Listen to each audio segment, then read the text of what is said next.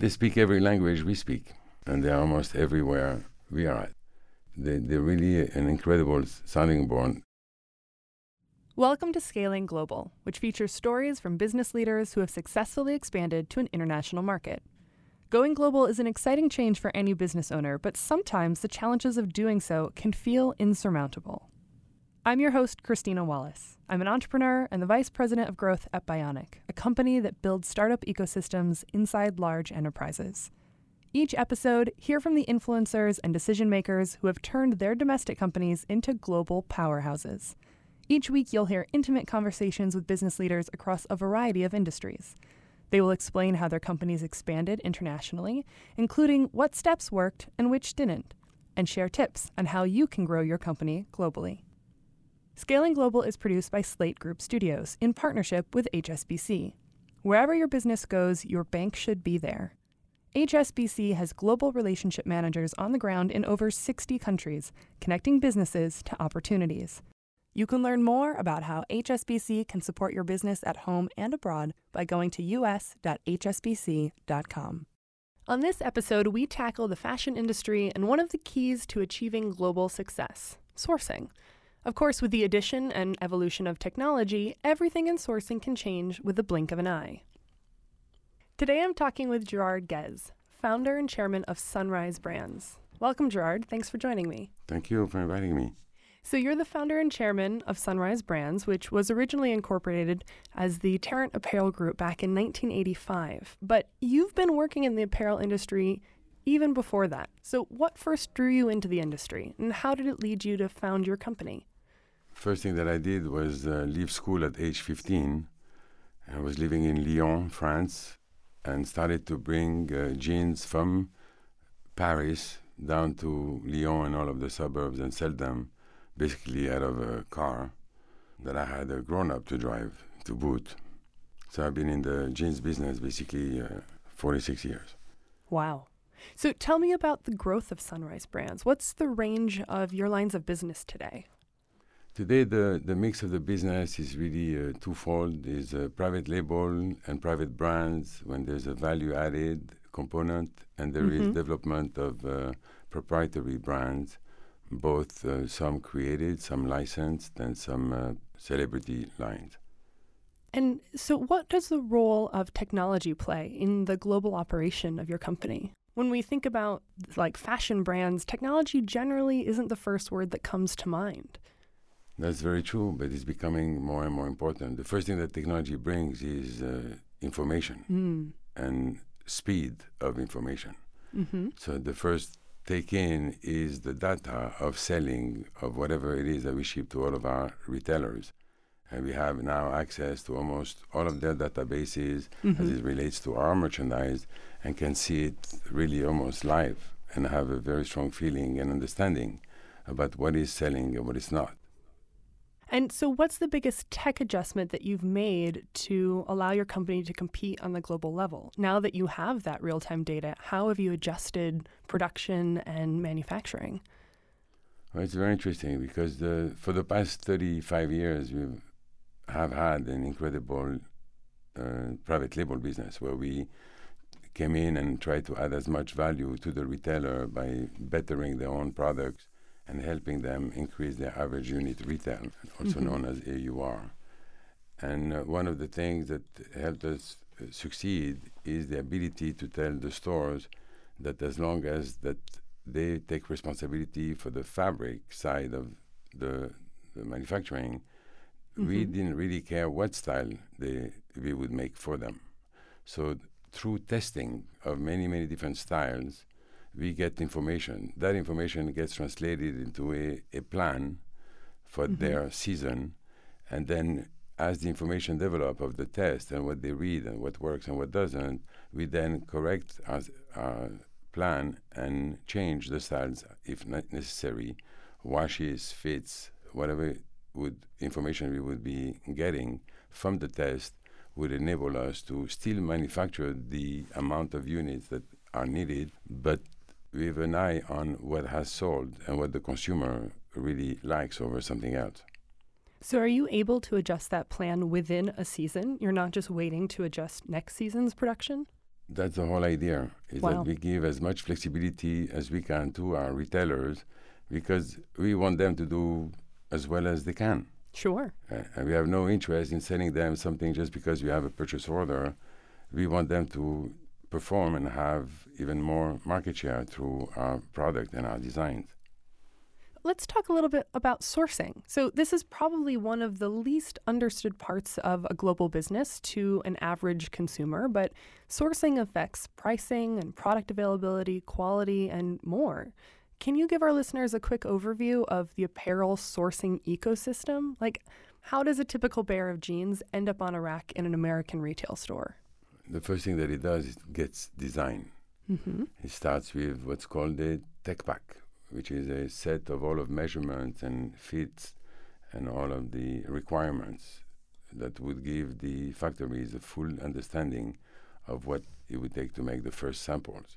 Those samples are developed, they're prototyped, they're corrected if need be, then they are shown to the retailer, they are picked among other styles, they make their choices, and they either write tests if they don't know enough about it, or they write Mhm. orders if they know what they need to know. We Mhm. give our retailers a full, transparent weekly status of every one of their orders by dates and by events. Fabric should be received this date, it should be cut by that date, it should be finished to be sewn by that date.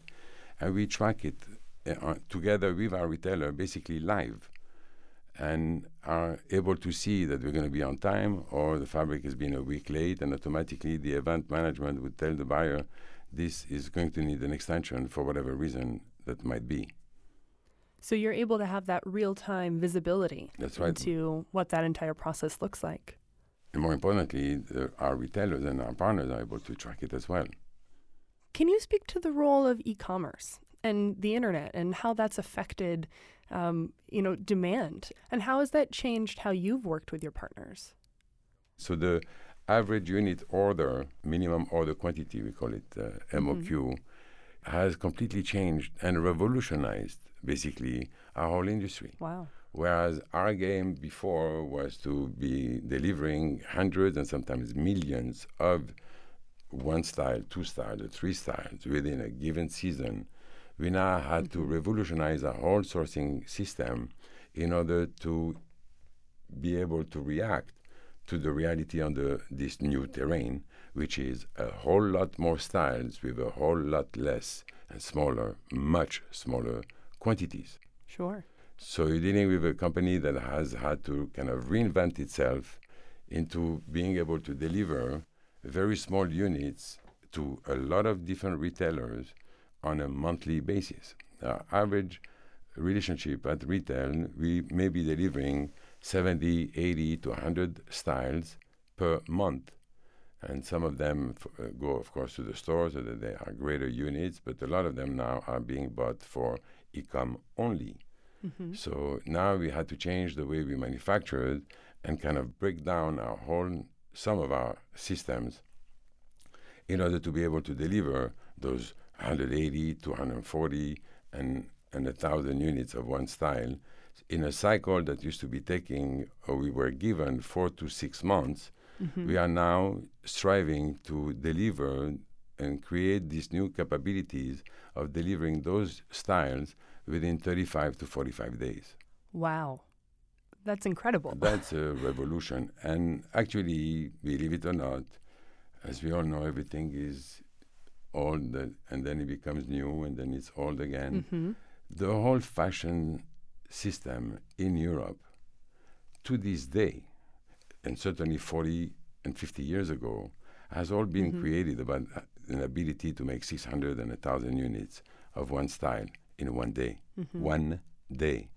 The whole Wow. system in Paris, which is called the Sentier, is where all of the boutiques would go on a Monday morning and shop for their own retail stores and take it to their stores in their cars with them, was all built on a 24, 36 hours turn. And when you see the success of the European chain stores, whether it's the Zara's and the H&M and some Mhm. other fast-moving, and they called you know fast retailers, and some Japanese too, you, and you see how successful they are, how much more successful is because they have this nimbleness embedded into their own system and an ecosystem around them that services their short-term uh, su- uh, supply chain uh, requirement. So you can go to a Zara and an H&M and see something completely different every two, three weeks. So they're educating their consumer to come more often. So of course the price is lower, and those customers come to shop them because it's almost you know something that they can just throw away. It wouldn't even change their lives and go buy something else. Speaking of collaborations, Sunrise actually has a portfolio of celebrity brands. Uh, Can you tell us a little bit more about them and how those partnerships affect your business globally? Well, they affect it very positively if you pick the right celebrities. We have uh, the Melissa McCarthy line in uh, large sizes. It's very successful. And we have uh, the Eva Longoria line. And I've had in the Mm. past uh, Jessica Simpson and Beyonce and some other huge uh, celebrities. They, they are your marketing dollars. They are creating the eyeballs and the attention Mm-hmm. in a very, very crowded space. It helps you get a, a microphone and a loudspeaker and have the ability to reach all of their constituencies and then some. So it's part, a part of our business. It's not all of our business. We have our own brands that do not have a personality attached to them that are just doing uh, just as well. With a global company, it's important to have a banking partner with a global presence as well. Can you tell me about your relationship with HSBC and how HSBC has helped your company go global? Well, they speak every language we speak, and they're almost everywhere we are at. So they, they're really an incredible sounding board. Uh, you know, this is a relationship that I've had for over 35 years. Uh, in fact, about 25 years ago, we were picked in one of their conferences because they realized, the bank realized that there is a great profitability with customers that have a much higher turn on their business, which is usually one and a half or two, twice a year turn. As a bank, if they give you fifty million dollars, you use it twice. They have basically basically lent you a hundred million. Mm-hmm. But if you have fifty million dollars and you turn it ten or eleven times, which they called over trading, they Mhm. realized that their profitability uh, went up by five, seven, or eight hundred percent. So I was a model for the bank in developing new business opportunities by going after companies that had much higher turns, because it by taking the same level of risk, it was a lot more profitable to them. So they, they've always been incredible uh, for the past 35 years, and they help us when we need to go into new countries by introducing us to, to their top clients. What's next for Sunrise Brands? Well, it's shaped by everyday events. Every day there are opportunities, ideas that I am developing, and I don't limit it to fashion. You know, I have hotels, I have restaurants. We are constantly developing new ideas. And to me, the way I look at the world is that I love ideas. I'm still an entrepreneur at heart. I think we can add and Mhm. bring a lot of value to existing companies that are have either the front of the house going great, but the back not so great, or the back and not the front. And we can be looking at some mergers or acquisitions of companies that can benefit from all of the, the skill sets and the, the incredible talent that we have working with us. As you think about your growth and your expansion going forward, are there regions or or countries that you're particularly interested in? I think there's a lot to learn about the European model. And actually, I am born in North Africa, which happens to be a very large hub for manufacturing today. Both Tunisia, and Morocco are very, very strong partners for those fast retailers because it happens to be a two day boat to Marseille or any port in France. Mm-hmm. Everything is geared for small units when it's needed and fast turn. Before we go, I have one last question. What's one piece of advice you'd give to a company that has plans to go global? One step at a time. You stop every time you try something and make sure that everything you had planned. More importantly, I think the human assets. You have to be extremely careful about who, especially when you are going outside of your uh, comfort zone in your home. Mm-hmm. The most important decision, if you're a retailer, is going to be your location. But more before you even pick a, a location, the most important thing is who is your talent. Because if you don't have that, you're going to lose all of your money. Thank you so much, Gerard. It's been a pleasure speaking with you today. Same here. Thank you very much, Christian. I'm now joined by Daniela Mengi, Senior Relationship Manager at HSBC, who will give us an even deeper look into what it takes to create a global business and provide some perspective on the themes we've been discussing today. Daniela, thanks for coming on. Thank you, Christina. Sunrise Brands had a legacy of quality to lean on when they started scaling their business globally. People wanted to work with them. Do you see technology as a new conduit for global exposure? Do you think the internet determines whether a company is ready for expansion before a company itself does? That is such a great question. I don't think one comes with the other anymore. Mm. You cannot think about expanding without considering all the technology aspects and investments that you need to make. Mm-hmm. For retailers, even more so, because it is a channel of distribution that is becoming increasingly important in their industry. Mm-hmm. I think Gerard said something that um, that struck me. That is now lots of lines are made solely for the internet for e-commerce. So that is absolutely one uh, of the most important key aspects that have to be analyzed in any international expansion. If anything, even for your controls and how you're going to be able to have visibility into your other subsidiaries, how you're going to intelligently and efficiently manage your resources. Mm-hmm. So, absolutely, I think that technology is in the forefront, especially for retailers today.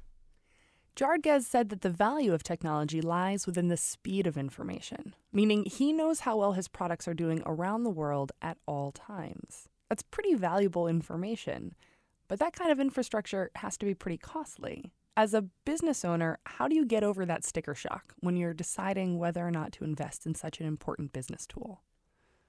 I would say it is a lot of analytics that go into it, and it's transformational for this industry to even imagine that now a retailer can change an order within the season and not have to carry a lot of inventory, for example. So you're essentially reducing a lot of risk in mm-hmm. this industry. So for those investments, the companies will really need to understand what is the future cash flows that they will generate, the savings that they're going to get and extract out of this investment by, for example, reducing inventory. So it's not one answer for this. It's a lot of uh, crunching numbers and a lot of analytics that will probably go behind any of those decisions. But we can see from his podcast mm-hmm. that in his particular industry, with the speed that they have to respond to their clients, technology is essential. Is not only a, is not a matter of having or not. You have to have it. Is how smart you're going to invest in it, how ahead of the curve and ahead of your competition you're going to be able to be to really succeed in this market. How much is tech a focal point for your clients when they're looking to expand overseas? Is that an area you see the most investment in? When you're talking with a client who wants to scale, can tech be an inhibiting factor? Well, it definitely depends on the industry. I cover clients in a variety of industries. For some of them, technology is key and is going to be one of the biggest investments. But I think a common um, conversation we always have is about the systems that they will have to have in place solely for their operations for day to day to be able to have visibility and control and connect with the other subsidiaries around the globe. Mm-hmm. So, at a minimum, companies will need to invest in all those inter- internal business systems that will allow for the collaboration and visibility among of all their international subsidiaries and headquarters. For example, uh, professional services companies, the investments will be in a lot of client databases and very advanced billing systems mm-hmm. uh, so that it will allow for fast cash conversion and global liquidity management. So for an industrial client, it can translate into powerful system to control their supply chain, as discussed, for example, in this podcast with Gerard. In the age of Amazon, what do retailers have to do to stay competitive at the global level? Big retailers such as Amazon, they are disrupting the market. So a customer would have to just get into the car, go to a mall or to a physical store to get a product that today they can just get easily online. So retailers have to be a lot smarter and also a step ahead when it comes to the technology and e-commerce to be able to compete in this new environment. How much stock should companies be placing in e commerce? Is it true that once you're online, you're a global company? It takes a lot more to be global than having a website, that's for sure. uh, but one thing doesn't come with the other. I think the strategies have to be aligned depending on your industry and your sector. They might be one and the same. You can be an international retailer solely based on e commerce, and we have some clients like that. So, no, it's not only a website, it's part of a much larger strategy. Daniela, thanks so much for coming. Thanks for having me. It was a pleasure, Christina. That's all for this episode of Scaling Global. In an upcoming episode, we talk to the global chairman of an international law firm who helps individuals and companies navigate global regulations. And he'll share which countries right now are your best bet for expansion. Scaling Global is produced by Slate Group Studios in partnership with HSBC. Thanks again to Gerard Guez, founder and chairman of Sunrise Brands. To hear more stories from business leaders who have successfully expanded to an international market, subscribe to Scaling Global wherever you get your podcasts. I'm Christina Wallace. Thanks for listening. In the United States, deposit products are offered by HSBC Bank USA NA, member FDIC.